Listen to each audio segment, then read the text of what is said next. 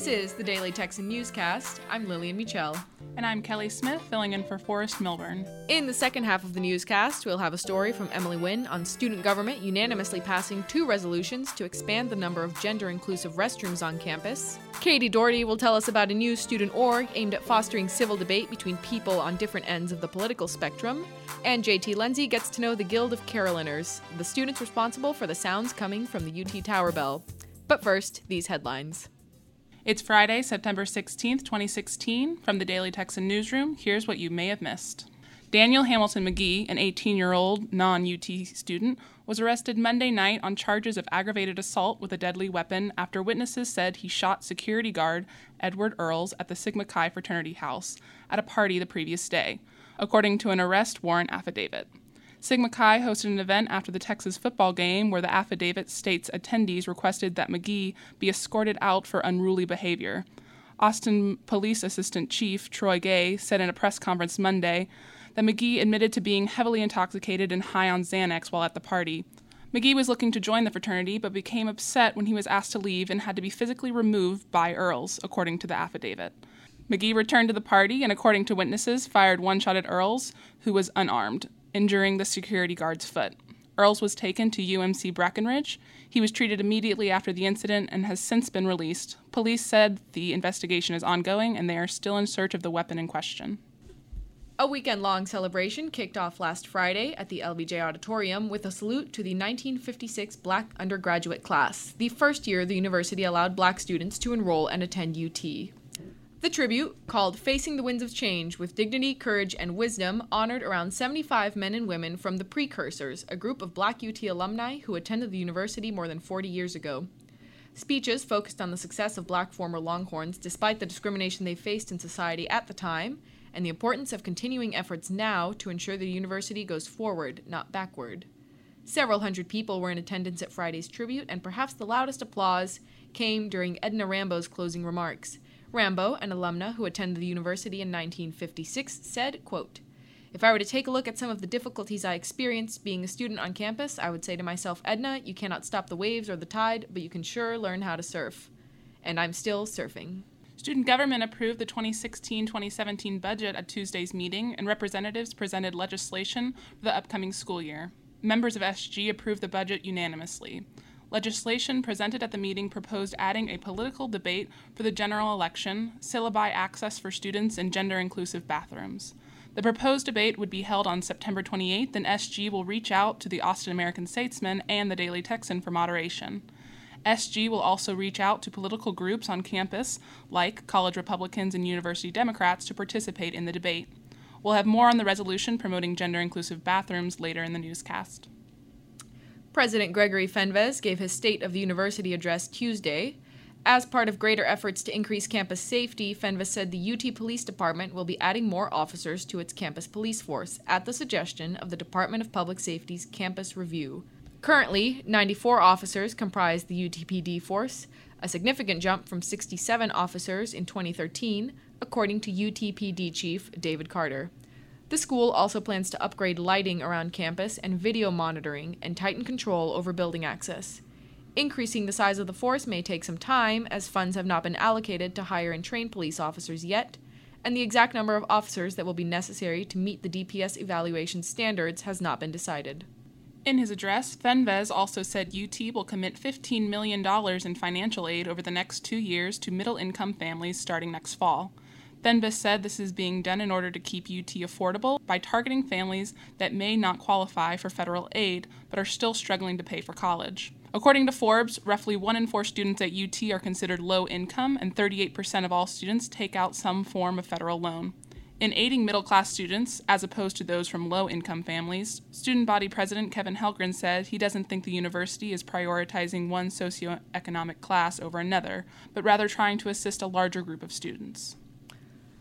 Alluding to San Francisco 49ers quarterback Colin Kaepernick's decision to not stand for the national anthem before football games, UT System Chancellor William McRaven sent out a memo on August 29th to presidents and athletic directors within the UT system urging athletes to, quote, stand up straight when the national anthem is played. Kaepernick told NFL media his protest was bigger than football and he couldn't show pride for a country that oppresses black people and people of color. McRaven, a former admiral who retired from the military in 2014 to become chancellor of the UT system, said in the memo no one is compelled to stand, but by, quote, sitting in protest to the flag, they are disrespecting everyone who sacrificed to make the country what it is today, as imperfect as it might be. McRaven also said the flag is for everyone of every color, of every race, of every creed, and of every orientation. Former Longhorn and seven-time NBA All-Star Kevin Durant spoke to a packed house at the AT&T Executive Education and Conference Center's Grand Ballroom last Friday. The conversation was moderated by Darren Roberts, the founder of the Center for Sports Leadership and Innovation. President Fenves attended the event as well as head basketball coach Shaka Smart, but the vast majority of the crowd was made up of students. A handful of randomly selected students were given the chance to ask Durant a question. Some of the loudest applause came after Durant said he chose to play for Texas because he was blown away as soon as he got off the plane. And Durant had his own comments to make about fellow athlete Kaepernick's protest, saying, quote, I'm behind anyone who stands up for what they believe in.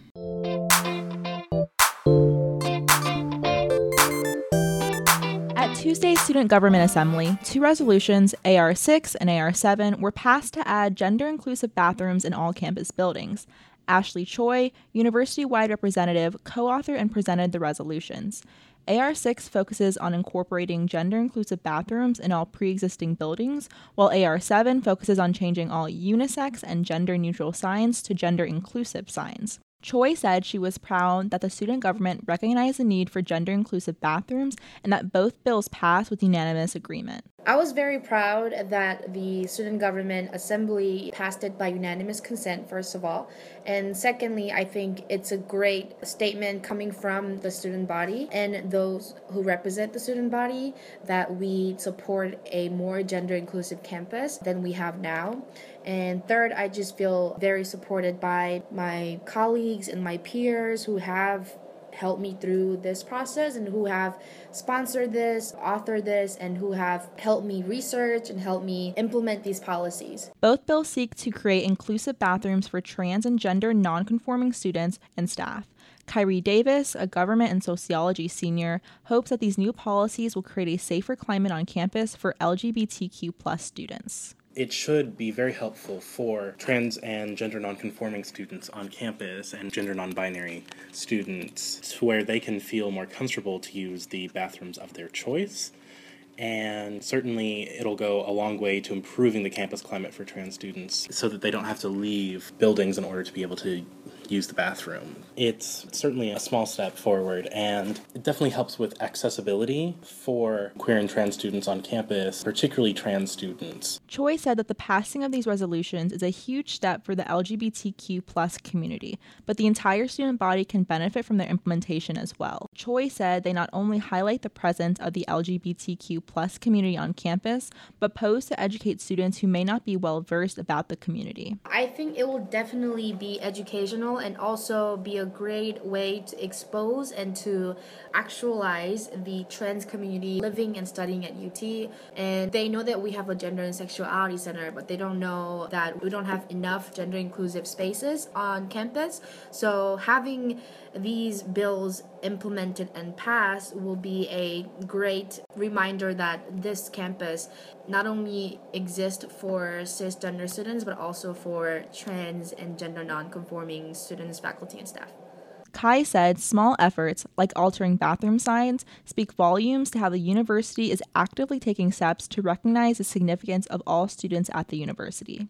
UT needs to be an inclusive space for everyone, and this is a very easy step that the university can take to make trans inclusivity more accessible and more readily available. We should, as a university, be progressive in our efforts to be inclusive of marginalized communities. Student government representatives will approach building managers across campus to ask for compliance with legislation. The Gender and Sexuality Center is currently in possession of the new signs and will distribute them to buildings that, that comply.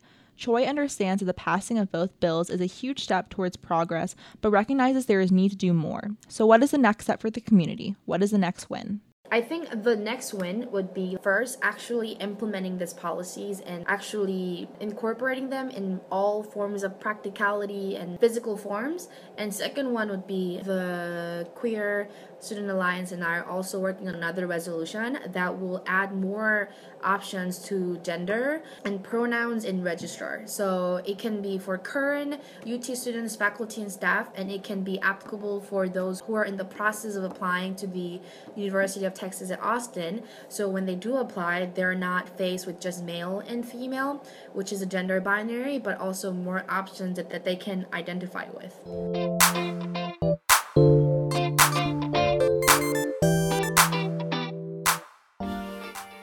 One of the biggest issues in political discussion today is arguably partisanship. It can be difficult for those on opposite ends of the political spectrum to engage in debate. Compromise is difficult when people refuse to even listen to views that are different than their own. To this end, Josh Armstrong, a government junior in liberal arts honours, and Daniel Orr, a classics and Plan 2 junior, started the Texas Political Union, a new student organisation, which held its first meeting Monday night. Armstrong said this is a different kind of student org. The Texas Political Union is a first of its kind organization at UT uh, that offers a forum for political debate and discussion uh, in a non competitive environment where students can uh, come and uh, participate in, in kinds of discussions that they're, they're not getting to have in these other political organizations on campus that are partisan. Not that there's anything wrong with those organizations, they're great. But uh, our, our goal here was to create a forum where you have to have these debates and discussions with people on the other side of the aisle. According to Armstrong, the inspiration for the club came from what they saw as a need for a different kind of political discussion on campus. We had both been involved in uh, political debate organizations in high school. And uh, we, when we came to UT, we, we found that something was, was really lacking there, that there was not a sort of uh, organization uh, that would allow us to, uh, to, to debate without committing our lives to being on the debate team or the speech team or something like that, and not an opportunity to make our uh, political voices heard in uh, a, a, club that, that did not already have a specific ideological bent. Um, so yeah, we just we just talked about that in our dorm room. We talked about it last year too, and uh, we kicked around the idea for a few semesters, and we finally decided that 2016 was the time to get this thing off the ground. Around 16 people from various academic backgrounds attended the first meeting, in addition to Armstrong and Orr. The question of the night was what is college worth, with the debate centering around student loan debt and the cost and value of higher education in the United States. Opinions differed, but the discussion remained civil, which appealed to attendees such as Joshua Orderman, a business freshman. I liked how it wasn't, wasn't hostile or there wasn't any kind of tension in the room. It felt really comfortable, so I liked that. I think all dialogue is positive.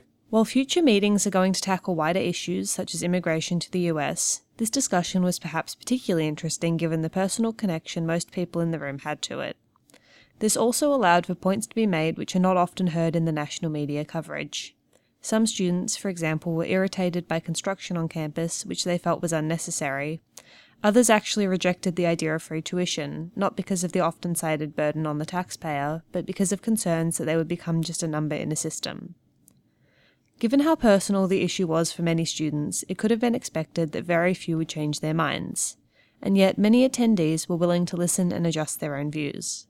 Pareth Gupta, a Plan 2 and aerospace engineering freshman, for example. Yeah, absolutely. Um, especially because the, the viewpoints were uh, backed with, with some pretty solid arguments and uh, a, a, very logic, very logical ideas that, that couldn't be brushed aside. They're uh, very, very intelligent arguments. And Camilla Campman, a government freshman. Yeah, I, that's one of the things I love about these kind of debate situations because it really makes you question what you believe, what other people believe, and it's a very conductive environment to questioning what you think you know and what other people consider to be true. Alex Walheim, a government sophomore, was particularly passionate about the idea.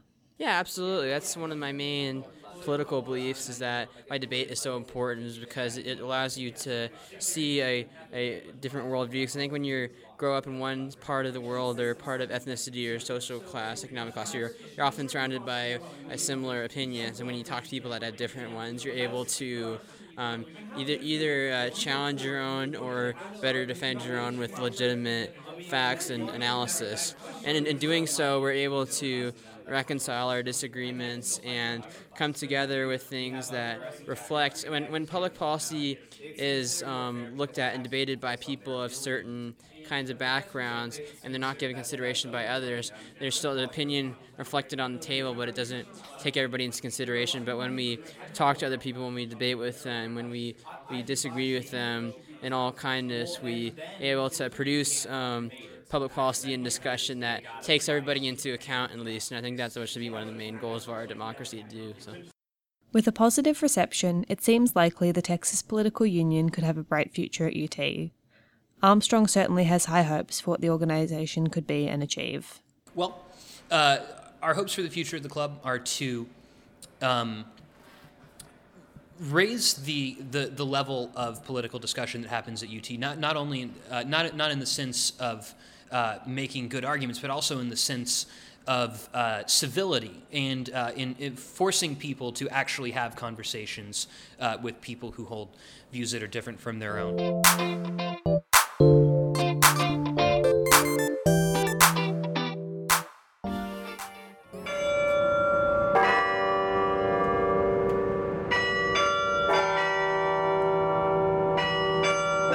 That's the sound of electrical engineering junior Alan Chen performing on the UT Tower bells Thursday. It's impossible to set foot on the 40 acres without hearing the sound of the bells, but despite how ubiquitous their sound may be, many don't know anything about the students tasked with actually playing them the UT Guild of Carillonneurs. Despite carrying a name that sounds more like a World of Warcraft faction than a Longhorn staple, the Guild is an active part of the UT community. Founded in 2010, the Guild is composed of nine members, regular UT students that perform every weekday with a program that varies each week. The instrument the Guild plays is known as the Kniker Carillon, which is comprised of 56 bells, making it the largest instrument in the state. The carillon stands 30 stories above the ground, where members play from a space smaller than a room at Jester East. The carillon is so large that it has to be played with the members' fists. President of the Guild, Drew Orland, an economics junior, noted that while the carillon has a similar layout to a piano, it doesn't feel like any other instrument he's played. The layout is the same. It's a little like bigger than a piano because instead of keys, they're actually these big wooden batons that you're like pushing down with your fists, uh, and so it feels a lot different. Samuel Horde, a mechanical engineering graduate student, has been playing carillons for five years, starting at Brigham Young University, and he's been playing here for a year. He praised the UT Carillon for being especially well maintained compared to others, and joked that it was a great instrument for even the most mistake prone of musicians. This carillon is interesting. It's different from some other carillons that I've played on. Uh, it's 30 floors up, so if you miss a note, people aren't going to hear it. Members gather once a week to hone their skills and show off what songs they've been working on. Vignesh Ramdas, an economics and marketing junior and the group's social media director, said that he loves the wide range of music the Guild plays, explaining that their programs can include anything from Beethoven to Beyonce. The Guild performs special concerts sometimes, but people can request songs on the group's Facebook page or on their Twitter, at Texas Carillon, anytime. Orland described the experience of performing atop the legendary tower as being unlike any other, with the balconies that extend out 800 feet above the east and north malls still providing awe inspiring views, even as he begins his third year playing the bells. And I just never get tired of like climbing out there and like looking down on the east mall. Just you're so high up and you can see it all over. Uh, I think that's my favorite part.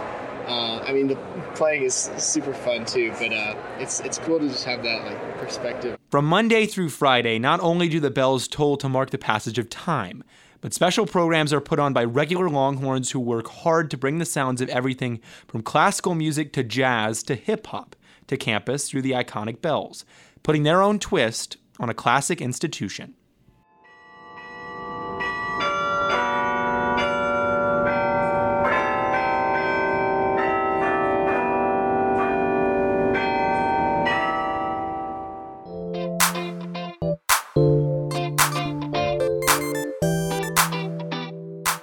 That about does it for this week's edition of the Daily Texan Newscast. In the meantime, there is always more news at dailytexanonline.com. You can also follow the Daily Texan on Twitter at the Daily Texan, this and our other podcasts at Texan Podcast. You can also subscribe to the podcast on iTunes. Just search for the Daily Texan Newscast. I'll see you next week, everybody. Bye, guys. This podcast was produced by the Daily Texan and hosted by Lillian Michel and Kelly Smith. Our reporters were Emily Wynn, Katie Doherty, and JT Lindsay. The music was by Jazar. Be sure to tune in next week for our next episode, and you can always find more news at dailytexanonline.com.